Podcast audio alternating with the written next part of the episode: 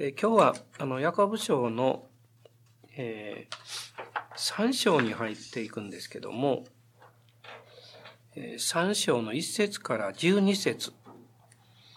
えー、ヤコブ3章の1節から12節を、えー、まずご一緒にあの読みたいと思います。私の兄弟たち、多くの者が教師になってはいけません。ご承知のように、私たち教師は格別厳しい裁きを受けるのです。私たちは皆多くの点で失敗をするものです。もし言葉で失敗をしない人がいたら、その人は体全体も立派に制御できる完全な人です。馬を御するために靴輪をその口にかけると、馬の体全体を引き回すことができます。また船を見なさい。あのように大きなものが強い風に押されている時でも、ごく小さな火事によって舵を取る人の思い通りのところへ持って行かれるのです。同様に、舌も小さな器官ですが、大きなことを言って誇るのです。ご覧なさい。あのように小さい火が、あのような大きい森を燃やします。舌は火であり、不義の世界です。舌は私たちの器官の一つですが、体全体を怪我し、人生の車輪を焼き、そしてゲーナの火によって焼かれます。どのような種類の獣も鳥も、這うものも、海の生き物も人類によって生せられるし、すでに生せられています。しかし、舌を制御することは誰にもできません。それは少しもじっとしていない悪であり、死の毒に満ちています。私たちは舌を持って主であり、父である方を褒めたたえ、同じ舌を持って神にかたどって作られた人を呪います。賛美と呪いが同じ口から出てくるのです。私の兄弟たち、このようなことはあってはなりません。泉が甘い水と苦い水を同じ穴から湧き上がらせるというようなことがあるでしょうか。私の兄弟たち、イチジクの木がオリーブの実をならせたり、ブドウの木がイチジクの実をならせたりするようなことはできることでしょうか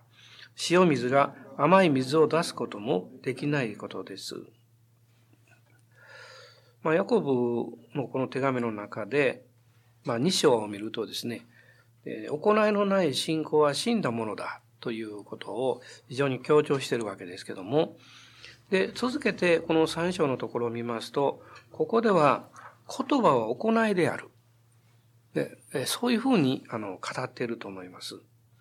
で、今までのところでも何箇所かですね、ヤコブは語ることについて、まあ、注意をこう促しているわけです。例えば一章の19節一章の19節を見ますと、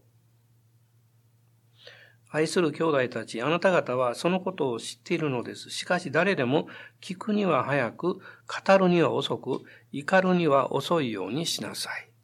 こう言ってますね。それから26節もそうです。同じ一章の26節ですね。自分は宗教に熱心であると思っても、自分の舌に靴をかけず、自分の心を欺いているなら、そのような人の宗教は虚しいものです。まあ、もう一箇所ですね、2章の12節にも出てきます。2章の12節自由の立法によって裁かれるものらしく語り、またそのように行いなさい。まあ、言葉、語る、舌、口ということ。まあ、そこに、あの、ヤコブは非常にこう主眼を置いて、まあ、書いているわけですね。まあ、それはそういう問題があったからだと思うんです。で、この三章の一節の中には、えー、まあ、ある意味では、えー、問題を巻き起こすようなことが書いてるわけですけれども、えー、教師職に対するこの警告というか、まあ、それが出てきます。えー、私の兄弟たち、多くの者が教師になってはいけません。こういうふうにあの書いてるわけですね。それは、あの、言葉と一番関係があるからなんですね。教える人というのは。で、マタイによる福音書の12章の37節の中には、えー、マタイ伝の12章32節ここには言葉についての重い責任が出てくるわけです。えー、また12の37ですね。あなたが正しいとされるのは、あなたの言葉によるのであり、罪に定められるのもあなたの言葉によるのです。この言葉の重要性、また言葉を多く使って人を指導したり教えたりするこの教師という立場ですね。そのことについて、え警告を彼は発しています。まあ、なぜかっていうとですね、まあ、多くのものが教師になってはいけませんって書いてますから、教師になるなと言ってるわけじゃないんですね。そうではないわけです。でなぜかっていうと、まあ、当時のこのユダヤ人の家庭ではですね、まあ、男の子ですけども、子供が将来ラビになるということが夢であったんですね。あの、また若者たちも、まあ、ラビに対する尊敬と、また権威というものを持っていましたので、まあ自分たちも まあ将来ですね、まあそういうになりたいと、まあ憧れる人たちもたくさんいたわけです。だから、あの、多くのものがと言ってるんですね。なりたいということだけなってはいけないよということを警告しています。そして、私たちは、私たち教師はというふうに書いてますから、えー、ヤコブ自身もそういう立場であるということを自覚しているわけですね。この新約聖書の中には、まあ、五色の務めというのがあって、まあ、あの、それは、あの、使徒預言者、伝道者、教師、牧師というですね、まあ、その中にこの教師という重要な務めがあるわけですけれども、これは非常に重要な務めなんですけれども、しかし、えー、常に心を引き締めなければいけない、そういうものであるということがわかります。で、格別に、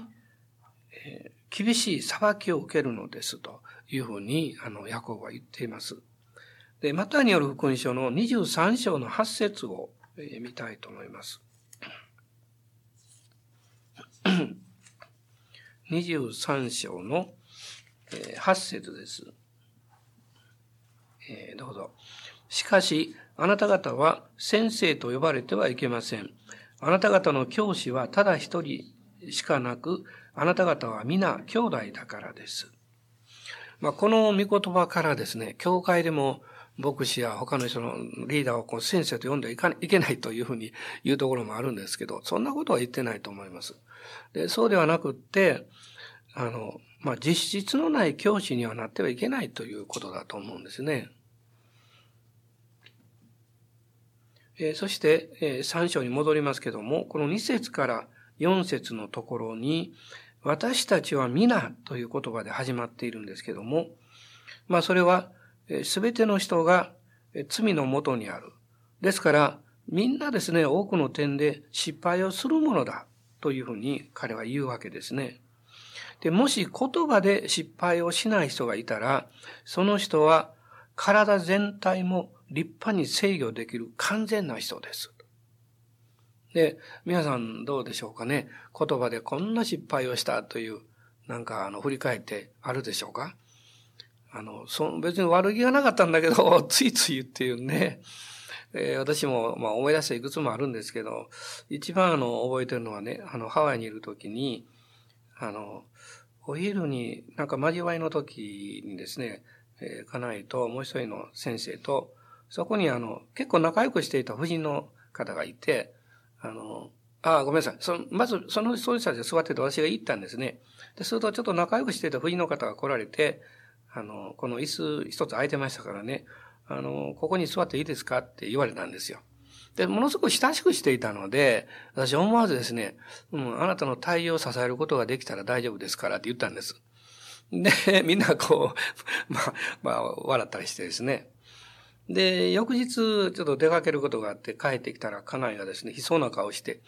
いや、あの方がね、あの、もうあなたに悔い改めに来てほしいって言って、ワンワン泣いてるよって言うんです。ええー、と思って まあ、もちろんね、日本とはちょっと事情が違うのでね。で、私、訪ねに行きました。で、ノックしてね、こうしてね。そしたら中からの大きなバスタオルで顔拭きながら、ワンワン泣きながらね、あの、あなたがそう言ったことで私はすごく傷ついたって言ってですね。それで、まあ私もごめんねって謝ったんですけども、あの、まあそれは、えー、まあ冗談として言ったんですけど、えー、でもそれが、ね、あの、他の人から見れば大したことないよ、ということであっても、その人にとっては、やっぱりあの、大きなことだったんだと思うんですね。で、まあそういう言葉の問題っていうのは、私たちはいつもこう注意をしていないといけない。そう思います。で、ついついこの自分の立場で声をかけてしまうと失敗するんですね。あの、その人の立場で考えたときに語りかけが変わると思いますね。あの、例えば久しぶりに教会に来た人にですね、あの、もう本当にないこと会えなかったね、どうしたのとかですね、そういうことを言っていい人と、もうそう言われたらやっぱり教会来るの嫌なんやっていう人もいますしね。あの、まあ、本当に、まあ、難しい問題が、まあ、言葉の領域っていうのはあるわけです。で、えー、この後ですね、えー、3節と4節には、まあ、馬を御する、まあ、靴輪のことが書かれています。私は馬乗ったことないんでわかりませんけど、こう映画とかいろんなの見るとですね、あ、そうだろうなというのを思うんですね。それから船と舵の問題が書かれていますね。確かに、えどんなに大きな、あの、船も、この舵によって方向をこう決められていく。まあ、舌というのはそういう役割を果たすんだというように言っています。また、5節から8節のところを見ますと、え、この5節には、え、同様に、え、舌も小さな器官ですが、大きなことを言って誇るのです。なんかこう、対照的な言い方で言ってるんですね。え、確かに、え、舌は小さいですけれども、まあ、大きなことを、つまり体現相互するというか、まあそういう、まあ無駄話だけじゃなくって、そういうこともあるわけです。そしてその例として、ヤコブは、小さい火があのような大きな森を燃やしてしまうんだというふうに言っています。一つの出現というものが人を滅ぼすということも実際あるんですね。えー、でも、この精霊様はですね、絶えず逆のことをなさろうとしています。つまり精霊は舌を用いて、えー、人々を励ましたり、立て上げようとしてくださる。つまりこれが予言の言葉なんですね。あの、この、えー、5節と全く対照的に私は思うのは、えー、第一コリントの14章の、えー、3節に出てきますけども、あの予言の賜物の働きです。えー、第一コリントの14章の、えー、3節です。ここには予言の賜物というのは3つの働きがあるということが書かれていますけども、えー、一緒に読んでください。ところが予言する者は徳を高め、進めをなし、慰めを与えるために人に向かって話します。まあ、特にこの三つ目の慰めを与えるため。神様あなた愛しておられますよと。ただ普通の言葉だけじゃなくって、本当に信仰によって、あるいは精霊に促されて語るときに、それを聞いた人は癒されたり変えられたりするんですね。私もある時一人の夫人の方がですね、あの、習慣に行きましたら、ものすごくお礼を言ってくださって、えー、彼女はこう言ったんです。私は一年前に、えー、先生が手を置いて祈ってくださった時に、その時の言葉によって一年間支えられましたっておっしゃったんですよ。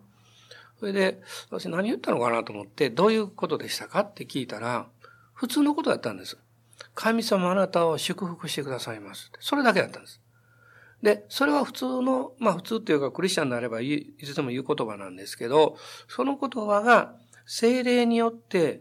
えー、明かしされて、それを聞いた姉妹が信仰によって受け取った時にですね、まあ一年いろんな辛いことがあっても、その自分の人生を支えていく力になったというかね。まあそれはとても私にとっても大きなあの励ましであり、まあ教訓でした。えー、それからまあ、舌というのは体全体を怪我し、人生の車輪を焼き、ゲヘナの火によって焼かれるんだというふうにヤコブは言いました。まあ、体全体、私の人生全体をダメにしてしまうこともあるし、私の日々の生活の車輪を焼いてしまってもう動けなくなってしまう。そういうこともありますね。まあ近年は、えー、そういう問題が若者たちの間にあって、あの、ね、まあ命を落としたりいろんなことも聞くとですね、本当に辛いなと思うんですけど、で、ゲヘナの火によって焼かれる。ゲヘナというのは貧の無の谷を指しています。まあ、ここは、かつてあの、モレクの偶像とかですね、えー、子供を捧げたりとか、まあ、そういうこの非常にこう、ひどいところ、まあ、エルサレムの南側の谷なんですが、虐殺の谷とも呼ばれているんですね。まあ、そこではいろんな不必要なものや汚物が焼かれていて、絶えず煙がこうずっと上がっている。そういうこの場所であったわけです。で、舌はゲヘナの火によって焼かれるというこういう表現をヤコブはしました。そして、舌を制御することは誰にもできませんと彼は言うんですね。人は全てを支配するのに自分の舌だけは制御できない。まあ確かにそうだと思います。そしてこの3章の5節から10節のところを見ますと、この中に4回この舌という言葉が出てくるんですね。まあ、舌がもたらすこの矛盾についてもヤコブは語っているんです。一つは、主であり父である方を褒めたたえながら、同時にそのお方によって作られた人を呪っている。これは矛盾だというんですね。まあ、本来の舌の目的は、神を賛美し、人々を尊敬する言葉として使うべきだと思います。確かに言葉は人を助けるんですね。その、えー、私が絶えず他の人を尊敬する思いを持って接していくならば、えー、どういう言葉を語るべきなのかということもおのずと導かれていくと思います。えー、また、え神にかたどって作られた人を呪うという表現がありますけど、それは祝福を失ってしまうということだと思うんです。三章の十節のところには、賛美と呪いが同じ口から出てくる。このようなことはあってはなりませんと言っています。そして、さらにこう矛盾について彼は言うんですけども、この三章の11節、12節を見ると書かれていますが、えー、泉が甘い水と苦い水を同じ穴から湧き上がらせるようなことがあるだろうかというね、こう言っていますね。そして、イチジクの木がオリーブの実をならせることなんかないわけです。ブドウの木がイチジクの実をならせるということもないわけです。塩水が甘い水を出すこともできないことだと。なのに、舌はまるでそれができるかのように、あの、よ良いものと悪いものをこう同時に出してしまっている。でも、彼がここでこの言わんとしていることは何なんでしょうそれは、神は良い方であって、ご自身の、えー、真実に対して常に一貫しておられる方なんだと。だから私たちもそのように、このあるべきである。キリストに根ざすことによって、そのように変えられていくべきである。ということをヤコブは進めています。このコロサイ人への手紙の3章の15節コロサイ書の3章の15節を一緒に読みましょう。キリストの平和があなた方の心を支配するようにしなさい。そのためにこそあなた方も召されて一体となったのです。また感謝の心を持つ人になりなさい。キリストによってあなたの心が支配されるとき、キリストによってあなたの心の中に和解と平和がやってくるとき、その心から出てくる言葉は感謝の言葉になるということです。不安がありますと、えー、どんな場合でもそれは何かの表現で現れてきます。それは決して罪ではありません。しかし、すぐに私たちはそれを神様に委ねて主を信じるべきですね。その信仰によって、えキリストの平和をいただいている私たちがそのように歩むべきであって、信じているように生きるんですと、ヤコブは言うわけですね。あなた方がキリストにあって生かされているように生きなさいと。その時にあなたは舌を制御するものに変えられていきますと、彼は進めています。まあ、イザヤ書の54章の10節を読みましょう。イザヤ書の54章の10節です。たとえ山々が移り、丘が動いても、私の変わらぬ愛はあなたから移らず、私の平和の契約は動かないと、あなたを憐れむ主は仰せられる。神様の愛は変わらない。神のご真実はキリストにあって一貫している。この事実に信仰によって立つということです。その時に私たちの内側が、この最初にありましたように、感謝に支配されていくようになります。今日も、一体何人の人と出会うんでしょうか？